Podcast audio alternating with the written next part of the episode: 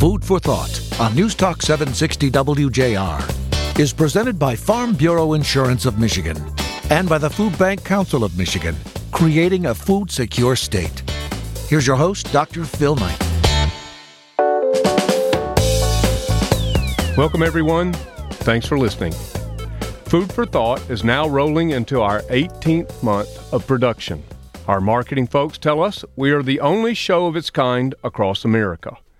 Every week, we bring you updates, news, thoughts, perspective, and insights about the effect that food insecurity has on us, our families, communities, schools, healthcare, our economy, and our future. Gerry Brisson and I have said from the beginning we want to change the conversation about food insecurity in Michigan. But it's not one conversation it's many conversations within each one of the areas that food security touches and more. While we've had well over 100 guests on the show, occasionally Gerry and I will steal a show for ourselves to really dig down into a topic where we feel both knowledgeable and hopefully add some insight. Today's show is going to be a bit different. Instead of one topic, we are going to discuss several topics that are current in the news that affect our ability to create food security across the state. We're going to discuss headlines, op eds, and uglies.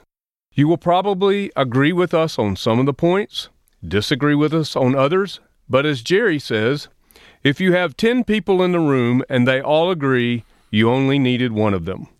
That's cool with us because we don't always have to agree about how to get this work done. We just know we want to get it done. We'll push back on each other because we both know that iron sharpens iron. We are back in just a few moments to discuss the headlines, our op eds that have appeared in the Detroit News and Crain's Business Detroit, as well as some national movements and how they are affecting our mission to create food security here in Michigan. We promise to be right back. You come back and be with us.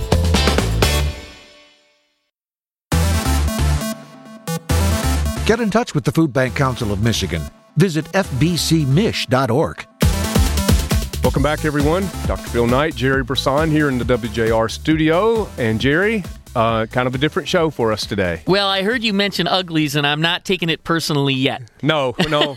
we are going to talk about that because that was a recent, we'll just start there. That was a recent article in Crain's uh, Business Detroit about a group of folks that are building a business, or at least trying to, uh, entrepreneurs build a business of, of creating a secondary market for secondary produce. And some of the folks were worried that that would impact our ability to distribute food to hungry neighbors uh, because it would be a shortage. And you and I both responded to that with Sherri Welch uh, at Crain's, and I think we gave her some pretty good perspective. Yeah, I mean, so if we take a giant step back from that article and we look at the food supply chain and how it fundamentally works. So, over the last few years, produce in the store has gotten brighter and shinier, right? Why is that? Because consumers will leave the bruised apple behind and they'll always take the apple that isn't bruised, right? So if you're looking at a bin of apples or oranges or strawberries or whatever produce that you're looking at, mm-hmm. as a consumer, you're going to pick the ones that look best because it's the same price per pound whichever one you pick. Right. Right? So so the result is the the big grocery stores don't want to waste their dollars on produce that nobody's going to buy. So they have inspections when when produce shows up at their store and they make sure that that produce passes muster because they lose money if it doesn't. So they've gotten a lot better at picking the shinier produce. Well as a result of a natural consequence of supply and demand people don't take the bruised produce, even though, quite frankly, it's very good. Most of the uglies, as you call them, most of the produce that doesn't have quite the right shape or quite the right color, or maybe it has a bruise or maybe it has a, a little blemish on it somewhere, most of that will work just as well as any other piece of fruit or or vegetable that you would get, but we won't buy them, so that's going to waste. Right. Now, my first exposure to this was Trader Joe's.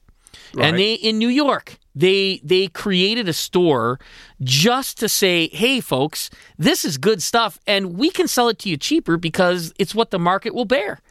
You know, I can buy it cheaper than the shiny produce, the beautiful produce that everybody wants. So if I can buy it cheaper, I can sell it cheaper.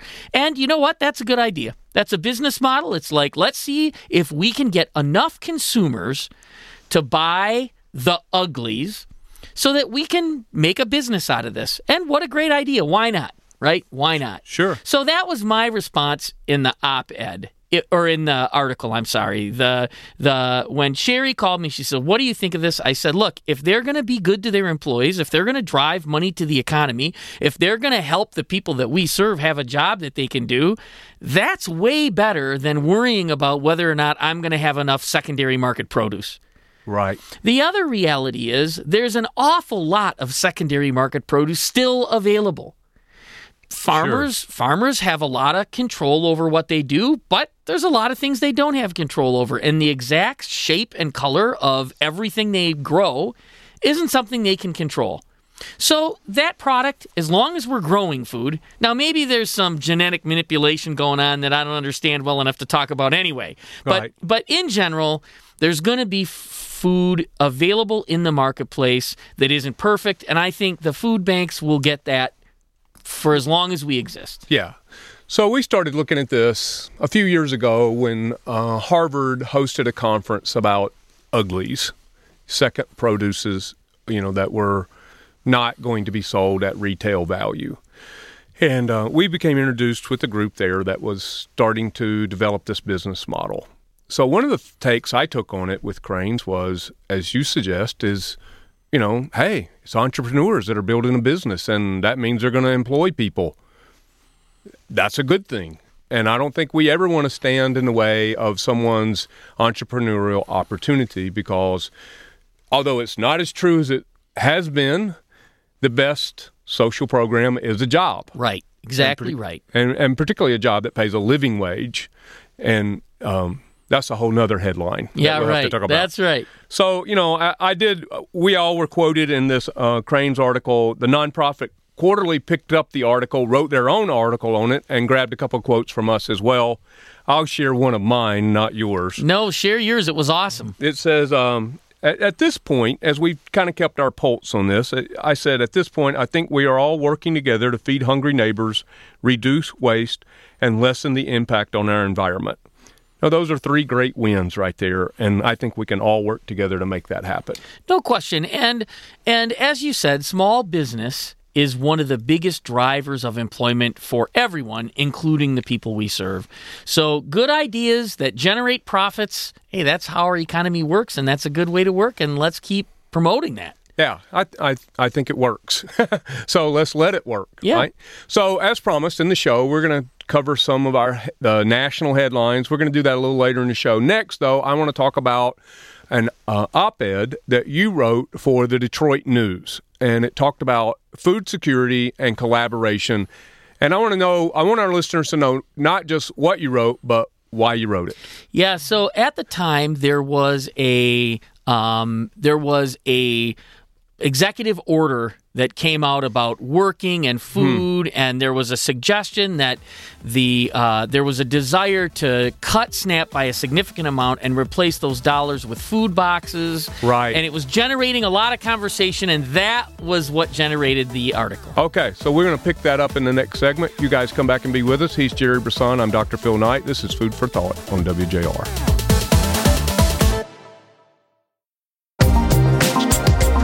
It's Food for Thought with Dr. Phil Knight on WJR. Welcome back, everybody. Food for Thought. Gerry Brisson, Dr. Phil Knight here. And Gerry, as promised, we're going to talk about your op ed that appeared um, recently in the Detroit News. And I, I, you know, I took a little refreshing too. I read it again in, in preparing for the show, but then I had for kind of forgotten the what was going on because the president's budget had come out and he was proposing like 900 billion dollars cut in SNAP slash food stamp benefits over the next 10 years, which would be pretty drastic. And and and then the Secretary of Agriculture, Sonny Perdue, said, "Well, while that money's being cut, that's going to people." I want us as agriculture to make sure that people have access to the same amount of food. So we're proposing what was at that time called the Harvest Box.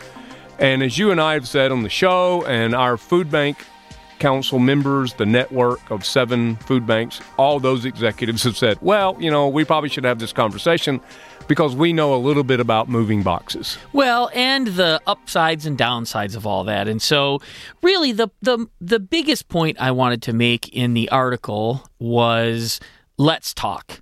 You know, let's talk. Uh, we we all agree that there could be ways to make SNAP and government programs in general better. And and when we do that, let's not let's not do it with the primary purpose to cut money right? How about if we do it with the primary purpose of accomplishing the goals of the program?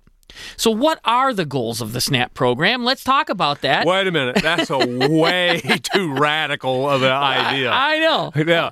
Let's don't go at this like we want to cut it. Let's go at it so that we can help it become effective and fulfill its actual purpose. I mean, there's the To- magic. Totally radical idea. And that was the point of the article. It wasn't to say that there's no merit to thinking about would food boxes work for some people? How would it work? What kind of food should be in it? I mean, there's lots of conversations we could have, and we have a lot of data to support the kind of food boxes that work and that don't, and what you have to think about when you look at distribution costs and mm-hmm. and shrink because shrink is everywhere. And so the more the more what does that mean? it, Shrink is it means waste yeah. right? That you start out with a certain amount of product and some of it goes to waste. So with cash, there's, for all intents and purposes, no shrink. Money never goes to waste from a purely what it is standpoint. Now, you might waste money, but that's a different issue, right? Yeah, right, The bottom right. line is money doesn't spoil by its very nature, but food does. So Mm-hmm. when you're going to replace on a massive scale something that doesn't spoil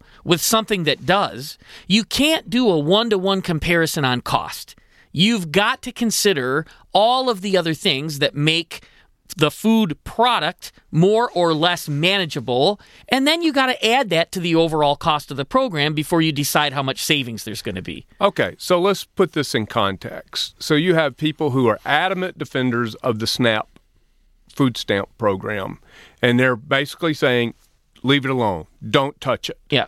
And then you've got on the other extreme people who are saying, even in headlines this week, where Louisiana, the state of Louisiana, is considering cutting off all SNAP benefits to its citizens. So, why is that? Well, when you read down and get below the, the layers of the onion, you find out that there's there's cost factors. It's not so much an ideological problem that they're having, it's more about a money problem in Louisiana. So that's a big difference. But nonetheless, you have people who said, just get away, just get rid of. You even had a couple of folks who responded to your article, even though that's not what you were talking about, about let's just get rid of the program. But then here in the middle, in a central location, are some centrists like yourself, like me, who are saying, why don't we just look at the good that the program does and see how we can make it better?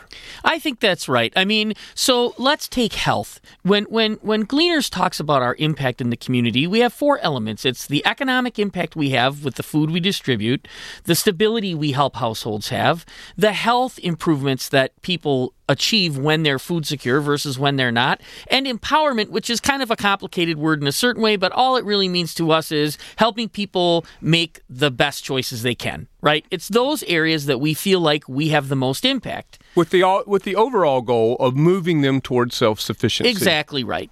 So so if we look at Snap and we say how does it drive those four values for us, right? Well, it certainly is stabilizing. It's revenue in the household. There's no question it has a strong stabilizing uh, impact on households. But when you look at health, it has a mixed bag. People can get products that would not be prescribed by a doctor at the grocery store using their SNAP dollars. So, you know, and I'm going to refrain from mentioning, you know, any product in particular, but too much sugar, too much salt, too much fat. If you're already overweight or if you already have a medical condition that those things aren't good for you, SNAP isn't maybe the best way for food to be delivered to your household. Maybe you need a more structured way like they do with WIC. Which is very specific foods, and those are the only foods you can get. Now, Right. that conversation has been going on for a long time, and there's proponents and people against the idea. But my thing is, there's merit to that conversation. And we can't just say, well, we want it to be this way regardless of the negative consequences of it and be smart, right? So so if we're going to have a food secure community, we have to be willing to look at the various complex things that happen when you implement a program. So the other side of that too, and you know, I don't just want to be a problem spotter. I want to be a problem solver. So I'm not going to bring up a problem about SNAP unless I've got at least some contribution toward a solution. So the one of the first problems you mentioned is SNAP gets used for food that's probably not best for any of us, right? The second thing would be, and I asked this question when I first entered the work a few years ago and said, is SNAP an economic stimulus product or is it an anti hunger tool? I asked this at a conference in D.C. to a USDA person just under the undersecretary, and and they said, "Oh, it's an anti-hunger tool." I said, "Great, good to know. I appreciate that." Then why the hell are we trying to solve hunger at retail? Right. Right. I mean, I used in my world, I became familiar with point of sale systems. And I know that point of sale systems can be programmed so that when I come through the grocery store and use my debit card, it goes, "Oh, hey, that's Phil," and I get and I I pay whatever's charged. But if I came through and my didn't give my debit card, I gave my Snap card, there would be a different pricing structure. And so the SNAP dollar would automatically go further. Now, we know that there are limited, what's the word? Uh, Profits? profits. How about that for a word? well, I was I, I was going to use another phrase, but that we'll we'll go with profit. And so, you know, that would be limiting there's there's limited ability to make money particularly on produce and things like that. We know that, right?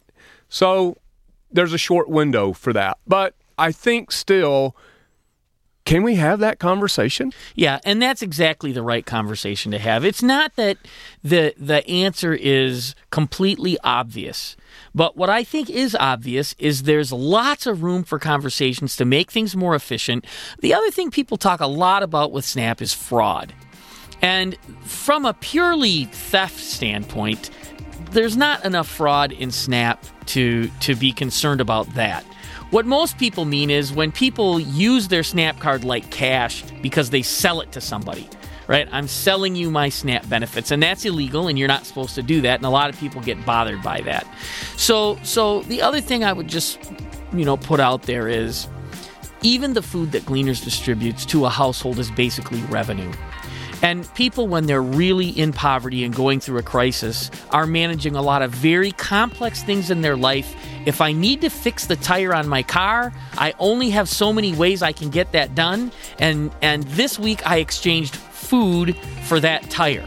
Right. That, that it, it in reality, that transaction is a lot more understandable than the numbers on a ledger because people have very few flexible resources in their life when they're really dirt poor. Well, I want us to pick this up on the other side of the break because I do want us to talk a little bit about work requirements because that's kind of a national headlines now. And here in Michigan, with sponsorship of bills, and even the candidates have weighed in on that. I want us to weigh in on it too.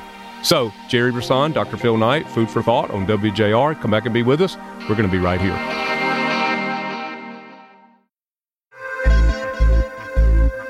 You're listening to Food for Thought with Dr. Phil Knight. Brought to you by Farm Bureau Insurance of Michigan and the Food Bank Council of Michigan. Thanks for listening, everybody. Dr. Phil Knight, Gerry Brisson. We're discussing uglies, op eds, and headlines. We've talked about your op ed and led to a little bit of headlines as well. Uh, the situation in Louisiana where, you know, hit the headlines Louisiana cutting all benefits, all benefits to SNAP recipients, you know, and it was like an ideological thing. The headline read, when it's really a it's a fiscal, it's a money issue for Lu- for the state of Louisiana. So I think that's you know vastly different than the way it was at first portrayed. You know, fake news or whatever you want to call it. Right, you know. right. So, um, so then we talked about SNAP in the last one, and we I think we made some some some pretty decent points. And the, the bottom line is we like to have a conversation conversation about how to make it better. Right, and let's do that. Yeah, let's do it. Yeah, let's let's change let's change the conversation by having one. yeah, and having it be a little rational and and actually try to accomplish the goals of the program. Yeah, yeah. marvelous concept there. Instead of going at it just to keep or yeah. cut. So, uh, so along that line, um, I think it was pretty cool that today um, U.S. Congressman Dan Kildee took uh, the opportunity to go to the uh, floor of the House of Representatives in Washington, D.C., and give a speech about some of the work that the Food Bank Council of Michigan has done in in relation to the self sufficiency standard. And so uh, I think it'd be pretty cool if we could listen to a little bit of what Representative Kildee said about our work. And it's clear that they're looking at their work at the way we measure poverty in America doesn't give us the full picture. The way we look at poverty is incomplete. Many families in Michigan technically are above the federal poverty level, but those families struggle to make meet their basic needs like a roof over their head, enough food on the table, paying their utility bills. Congress has to do more to end poverty in this country. Instead of cutting child care programs, health care, and ending tax incentives like the earned income tax credit, let's help families be self sufficient. Let's focus on creating good jobs with w- raising their wages, supporting families with income that allows them to not just focus just on the basic needs. This is something that we have to do. We are the richest country on the planet. We ought to be able to end poverty. So that's Representative Dan Kildee uh, talking about the self sufficiency standard uh, that's been produced by the Food Bank Council of Michigan on behalf of our network of seven food banks. And what essentially does, and we've had a couple of shows about it here on Food for Thought. Is as as Representative Kildee pointed out, we've got a lot of Michigan families that are uh, above the federal poverty line, but they're nowhere near self sufficient because they're making the trade offs that you mentioned about in the last segment. Exactly right. Exactly right. And um, I would I would love for this to get more headlines because I think and another thing we've said several times is the relationship between employment and food security is not what it was. 30 years ago when I started in this work, the relationship between employment and food security was almost perfect. If you were employed, you were food secure. It wasn't perfect, but it was close. Right. Now, 47% of the people that need emergency food or supplemental food assistance are employed.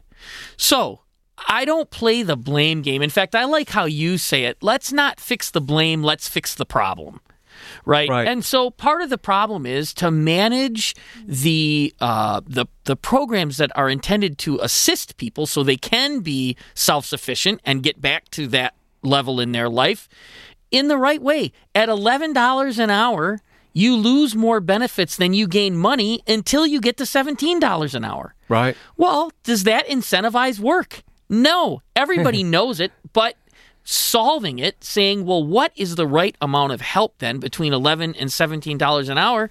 It is a really complex and difficult conversation. Well, that's what's missing in the conversation and the legislation that is sweeping America, including here in Michigan. Senator Shirkey has sponsored legislation that has passed uh, about work requirements. The gubernatorial candidates have come out and given statements about work requirements. Look, we had Chuck Hadden on the on the show here. He's uh, the CEO for the Michigan Manufacturing Association. Work is good. Yeah, exactly right. And this is all about able-bodied work. Well, we think everybody able-bodied person should work. There's a lot of great intrinsic value to work and it's just not money. I mean, the emotional, the mental, the physical, the, all of those things are good. It's good. Work is good. We're for work. but come on. I mean, we live in a state that has less than 5% unemployment. And we've said, Dave Donovan, our economist guy on our board, has said to us, how come we're at 5% unemployment in the state and we're delivering, you guys are delivering more food than you ever have in your life? So it's not just about work, it's also about wage.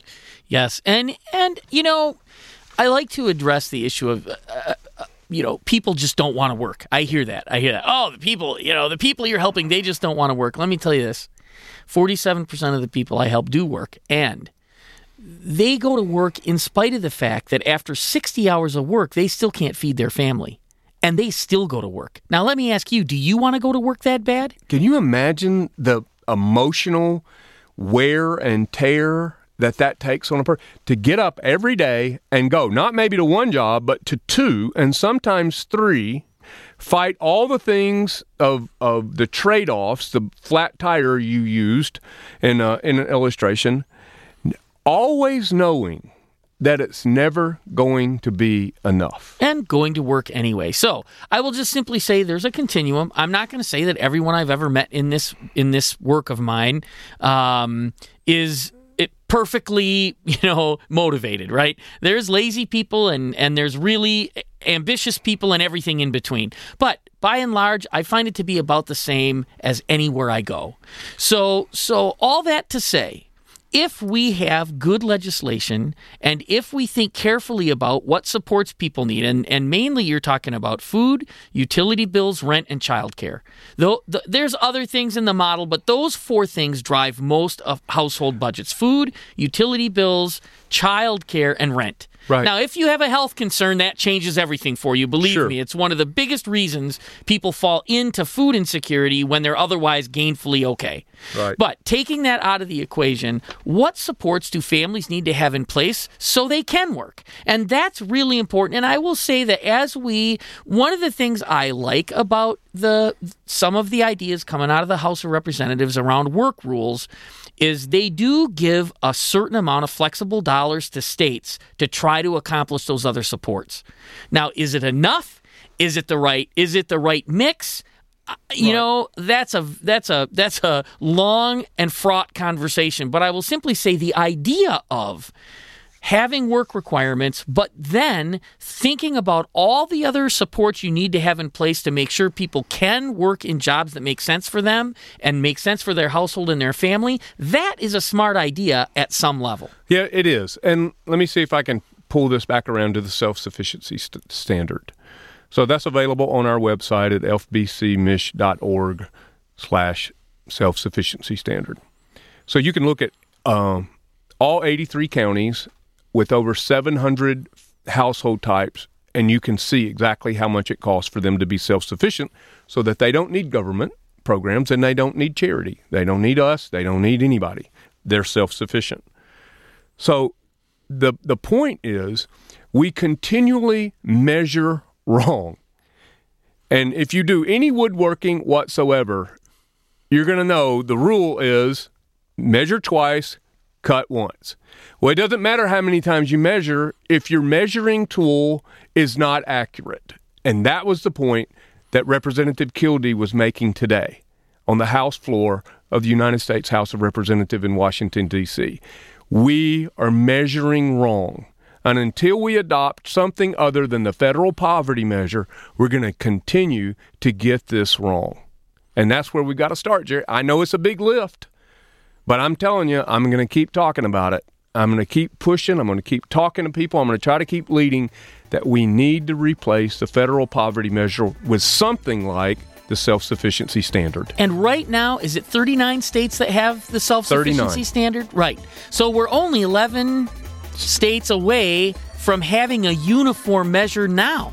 Yeah. We're not that far away, so let's get it done. Why not? I mean, why not us? Why, not, now? That's it. This is Food for Thought. I'm Dr. Phil Knight. He's Gerry Brisson. We're going to be back here in the WJ studio to continue to talk about uglies, op eds, and headlines. We'll see you in a minute. It's Food for Thought with Dr. Phil Knight, presented by the Food Bank Council of Michigan. Once again, here's Dr. Phil Knight. We're back. Gerry Brisson, Dr. Phil Knight here. Food This for show Thought. is flying fast. Man, I mean, it's it's, going just really flying. fast. It's a lot of fun. So we talked about um, op-eds, uglies, and headlines. Uh, so here's something that's a headline to us and isn't really out there yet. One of the things we really have taken on here just in the last few weeks, really since our last board meeting, which happened um, into 1st of June, is really trying to connect between the issue of food waste and the food shortage that's in our network right now. Yeah, so I, I Dr. Gupta put out a really powerful article on his own experience of thinking about people needing food and how many people need food, and then looking at how much food goes to waste. And we had uh, Cheryl Kirschenbaum right on the show who told us that 1,400 calories per day per person is being wasted post consumer waste. Right. This is after it's purchased Right. it's going to waste. Right. So, so Dr. Gupta and Cheryl both were coming up with basically the same point. Look, this makes no sense. It makes no sense that you can have that much waste and that much hunger at the same time in the same place. Right. So, so, and when we look at the food shortage we have, last year's harvest was tough. There was an early frost. There were a lot of things that didn't come in from the harvest that usually come in. Uh, things like potatoes and apples and onions and sweet potatoes and carrots. Usually there's lots of inventory out there, even as we get into May and June. And this year, all that stuff ran out in April because there just wasn't as much uh, able to, Right. to to come from the harvest last year. So so as a result, literally millions of pounds of food that we usually have pretty available right now aren't available. So, how many pa- million pounds of food are you forecasting that you're going to be short in just Gleaners Food Bank? Yeah, so from the various sources this year, we're looking at decreases of somewhere between 3 and 5 million pounds of food. Wow. Yeah. Now we're trying to make up for that, right? I mean, we're not going to be us, right, satisfied yeah. with that. So I, I mean, you know, I that, that's not the forecast for where I hope we'll end the year. But but in real numbers, that's how much food isn't in the food supply chain now that was in it last year. Right. So so we're trying to make up for that in a lot of different ways. One of the biggest challenges is transportation. It's hard to get food in. So transportation and getting food in the USDA food that usually gets spread evenly across the country went disproportionately to hurricane victims, which is again not a mm-hmm. bad thing. Right. But for those of us in, in Southeast Michigan who still have an impoverished community that needs help, that diversion of food really is millions of pounds of food and millions of dollars of impact that we're not getting here right now because that food isn't here. So, Right. transportation, USDA changes, and the harvest last year all combined to be somewhere between three and five million pounds of food that we got to find somewhere else. That's that's the shortfall to us. So I'm just I'm I'm playing with the calculator over here as I'm listening because Gleaners distributes over 40 million pounds of food every year. Yep, correct. So just take three to five, and we'll go 10 percent, right? So four million pounds of food is roughly 3.3 million meals that you won't be able to distribute.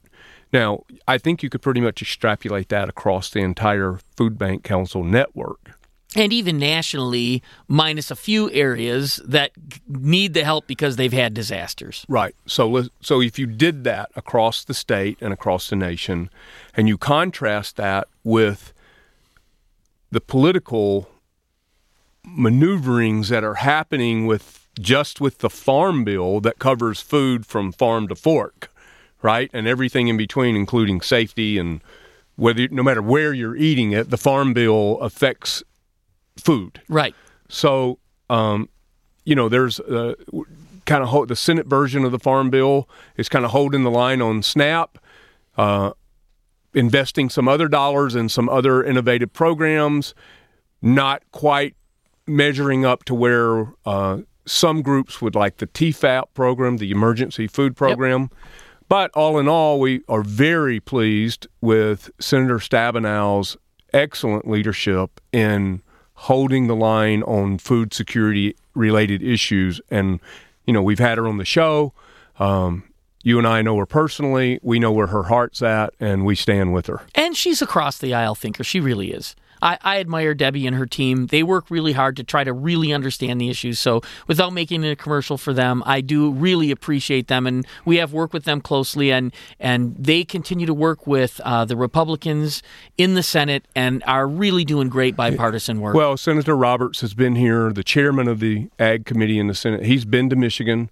Uh, he understands he's from Kansas.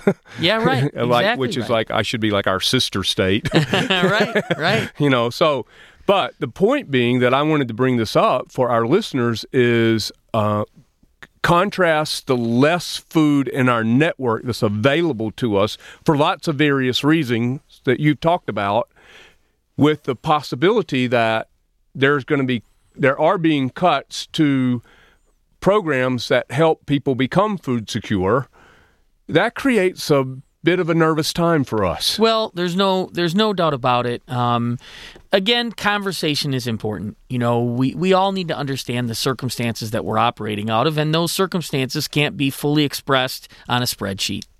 You know, there's there's I mean, even immigration has a profound impact on farming. So when you start looking at all the various issues, and these are important issues and they're difficult, and I'm not saying there's an easy answer, we just have to be aware of all of the consequences and not rush to do something because, oh, you know, we happen to control both houses of Congress right now. And again, that goes always. Right. It, when when the Democrats controlled both houses, they push stuff through because they could. When Republicans control houses, they push stuff through because they can. And I would just simply say, quick legislation is often not the best legislation. Well said. Well, it's time for a little food for thought. Lots of issues surrounding our work and helping our hungry neighbors. We talked about some of them today. From work requirements for SNAP and Medicaid to ugly produce. The issues are multifaceted, complex, but not unsolvable if we can talk. Talk to one another, listen, understand, gain insight, and reason our different perspectives out. More than ever, I realize that if we are to change the conversation about food security in Michigan, we've got to change the tone of the conversation. The problem with most conversations now is we can't hear what someone is saying because of the way they are saying it. Setting the tone to discuss difficult, intense topics is a lot like spicy foods. We might need to tone it down just a bit so more people can enjoy what we are sharing. That's it for this edition of Food for Thought. Catch Gerry and me every week here on WJR at 9 p.m. and catch up on all of our shows at foodsecuremichigan.org. Find me, Dr. Phil 14 on Twitter. And until next week, remember, it's food first, folks. Food first. Food for Thought has been a presentation of Farm Bureau Insurance of Michigan and the Food Bank Council of Michigan, creating a food secure state.